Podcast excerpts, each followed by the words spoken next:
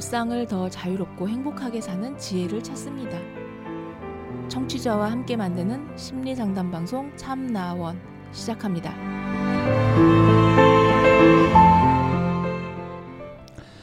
안녕하세요. 심리 상담 방송 참나원 시즌 8 제 56화 일곱 번째 이야기 지금부터 시작하겠습니다. 남편 명의 집 매매했는데 시부모님이 돈 요구라는 제목이에요. 제목이 아주 구체적이죠.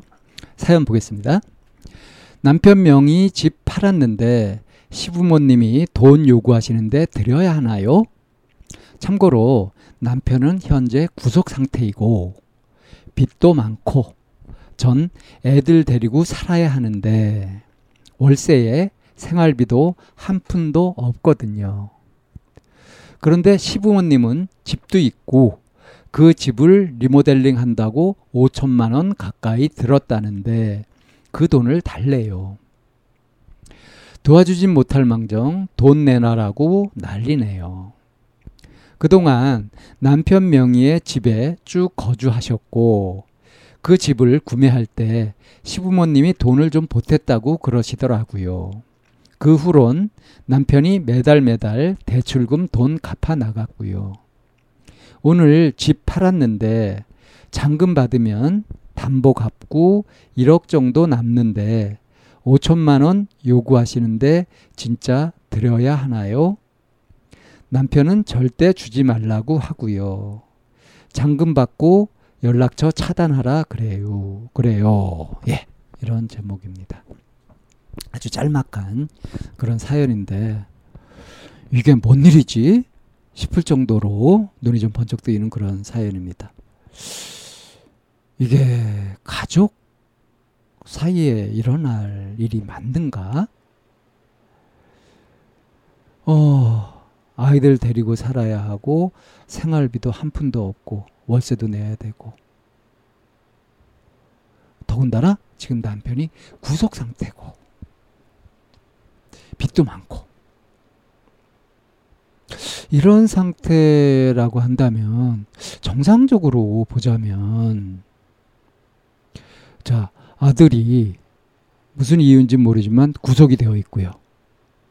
며느리와 손주들이 지금 어렵게 살고 있어요. 그리고 자신들은 집도 있고요. 근데 그 집을 리모델링 한다고 한 5천만 가까이 들었는데 요번에 이제 아들이 집을 팔았어요. 집을 팔아 팔아 가지고 뭐 이제 어빚 갚고 이제 1억 정도 남는다. 집을 팔았으니까 어 그러니까 돈이 생겼다 하는 걸 알고 아 우리 저 리모델링 하느라고 돈 5천만 원 가까이 들었는데 어그 돈을 내놔라 이렇게 지금 요구한단 말이에요. 이게 상식적으로 이해가 되십니까? 물론 겉으로 보기에 아무 문제 없어 보이고 잘 살고 있는 것 같아 보여도 그 속으로 들어가 보면 다 나름의 사정들이 있죠. 그러니까 이 시부모님도 어? 리모델링 한다고 든 5천만 원. 어? 아마 이 저기 곧 뭐 아들이 이제 집 팔고 이렇게 가지고 돈이 생길 거다 이렇게 해서 했는지 어땠는지 그렇게 해가지고 했단 말이에요. 근데 그 돈을 어떻게 마련해야 되는지를 모르고 그냥 아들한테 손을 벌리는 그런 식으로 살아오셨는지, 어, 살았던 집도 남편 명의 집에 쭉 거주하셨고, 어, 시부모님이 돈을 좀 보태 가지고 샀다. 그리고 대출금은 남편이 갚았다. 이걸 보면, 이 집의 기둥은 지금 이 사연자의 남편이죠. 그죠? 근데 지금 남편이 구속되어 있는 상태란 말이에요. 무슨 경제적인 어떤 이유로 부도를 냈는지 뭐 그런 거 아닐까 싶은데요. 그죠? 이 사연을 봐가지고는 뭐 흉악법이나 뭐 이런 건 아닌 것 같고요. 그죠? 음. 그러니까 이 남편이 효자인지 어떤지는 모르겠으나 계속 이렇게 시부모님을 위해서 그 집도 제공하고 뭐 대출금도 갚아 나가고 이렇게 해 왔단 말이에요. 근데 지금 이 사연자가 어 이렇게 뭐 집 판 걸 가지고서 이제 잔금 다 받고 하면 이제 담보 빚진 거 많다 그랬잖아요. 그렇게 갖고 나면 1억 정도가 남는다. 근데 그 중에 반인 5천만 원을 요구하는데 이걸 진짜 드려야 되나 하는 거예요. 자, 근데 이제 남편한테 얘기를 했더니 남편은 절대 주지 말라. 아예 자, 연락처를 차단해 버려라. 이렇게까지 얘기한다는 거예요. 이게 애매해요. 어, 남편하고 시부모님 관계 사이. 어, 뭐, 무슨 일로 구속이 되었는지 모르지만 이 사건이 시부모님하고도 연관이 될지. 그러니까 이제 구속을 막고 이렇게 할 수, 하려면 시부모님이 도와야 되는데 시부모님이 외면했다든가, 그래서 사이가 틀어졌다든가, 뭐 이런 자꾸 소설을 쓰게 되는데, 아무튼 지금 남편은 그 자기 부모님한테 돈을 주지 말라고 그러고 하고 있어요. 자, 그런데 이 사연자는 왜 고민을 할까요? 남편은 주지 말라 그랬는데. 남편 말 들으면 되지. 왜 시부모님이 돈 요구하는데 드려야 하나 하는 거를 이런 SNS에 올려가지고 사람들의 의견을 물어야 할까요? 남편이 주지 말라 그러면 안 주면 되잖아요. 그럼 남편이 주지 말라 그랬다. 그렇게 하고요. 또 실제로 지금 월세도 내야 되고 생활비가 한 푼도 없다. 그런 상태에서 돈을 아껴야 되는데 이 거, 이 거금, 음? 이거를 이게 생겼는데 이거 가지고서 어떻게 융통을 해가지고 생활비도 좀 확보하고 그렇게 살아야 될 거 아닙니까? 꼭 필요한 돈 아닙니까? 자, 여기에서 이걸 어떻게 풀어가야 될까 하는 것들을 생각해 보면요. 제가 이 사연을 쭉 보면서 이게 무슨 일이래 싶으면서 가만 보니까 어떤 오해 같은 것들이 좀 많이 있지 않을까. 우선 첫 번째로는 지금 빚도 많고, 어, 빚도 많고, 어, 월세도 내야 되고 생활비가 한 푼도 없다 하는 이 사정을 시부모님이 아는가? 잘 알고 있는가? 그리고 평상시에 이 남편의 돈 씀씀이가 어땠는지, 무슨 일을 해서 어떻게 썼는지, 그래서 시부모님은 당신의 아들이 무슨 일을 하면서 살았고, 상태가 어떤지, 어떤 상황인지, 이거를 제대로 알고 있는가. 아마 10중 8구 여기에 어떤 오해가 있을 거라고 생각됩니다. 그리고 뭐 그 후에 이제 어?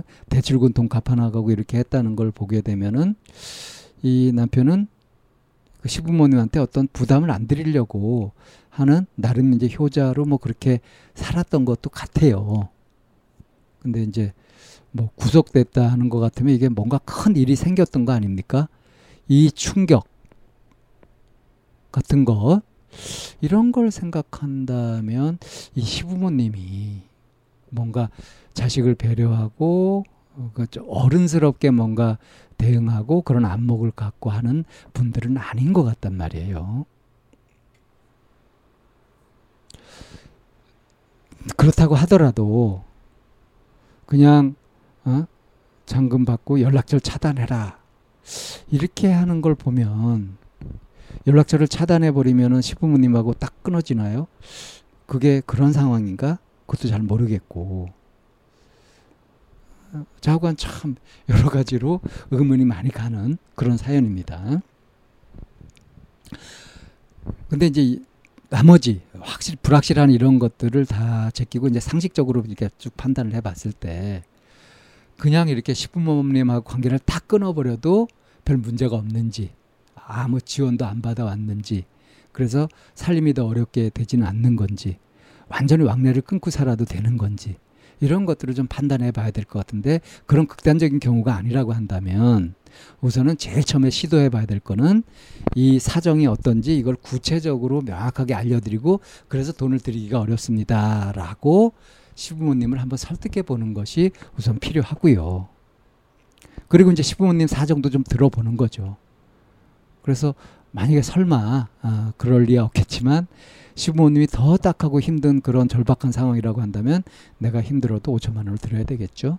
예, 남편이 주지 말라고 했지만 예, 이런 식으로 좀 어떤 합리적인 판단을 결단을 좀 내려야 될 것 같은데 우선 남편 명의의 집을 매매했는데 시부모님이 돈 요구한다라는 제목도 그렇고요.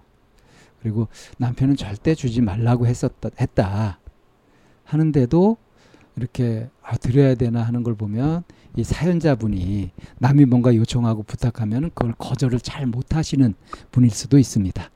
근데 지금 이거는 지금 남편도 구속돼 있는 상태고 자신이 가장이 되어가지고 꾸려가야 되는 상황이잖아요.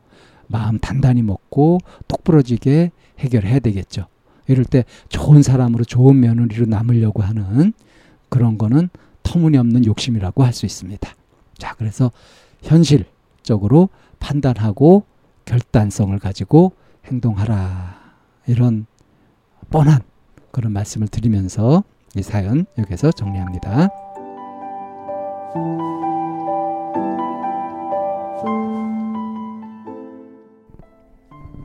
참나원은 쌍방통행을 지향합니다. 청취자 여러분의 참여로 힘을 얻습니다. 팬딩으로 들어오시면 참나원을 후원하시거나 참여하실 수 있습니다. 방송 상담을 원하시는 분은 chamna-one 골뱅이 다음 점 넷으로 사연을 주시거나 02-763-3478로 전화를 주시면 됩니다. 참나원의 문은 늘 열려 있습니다.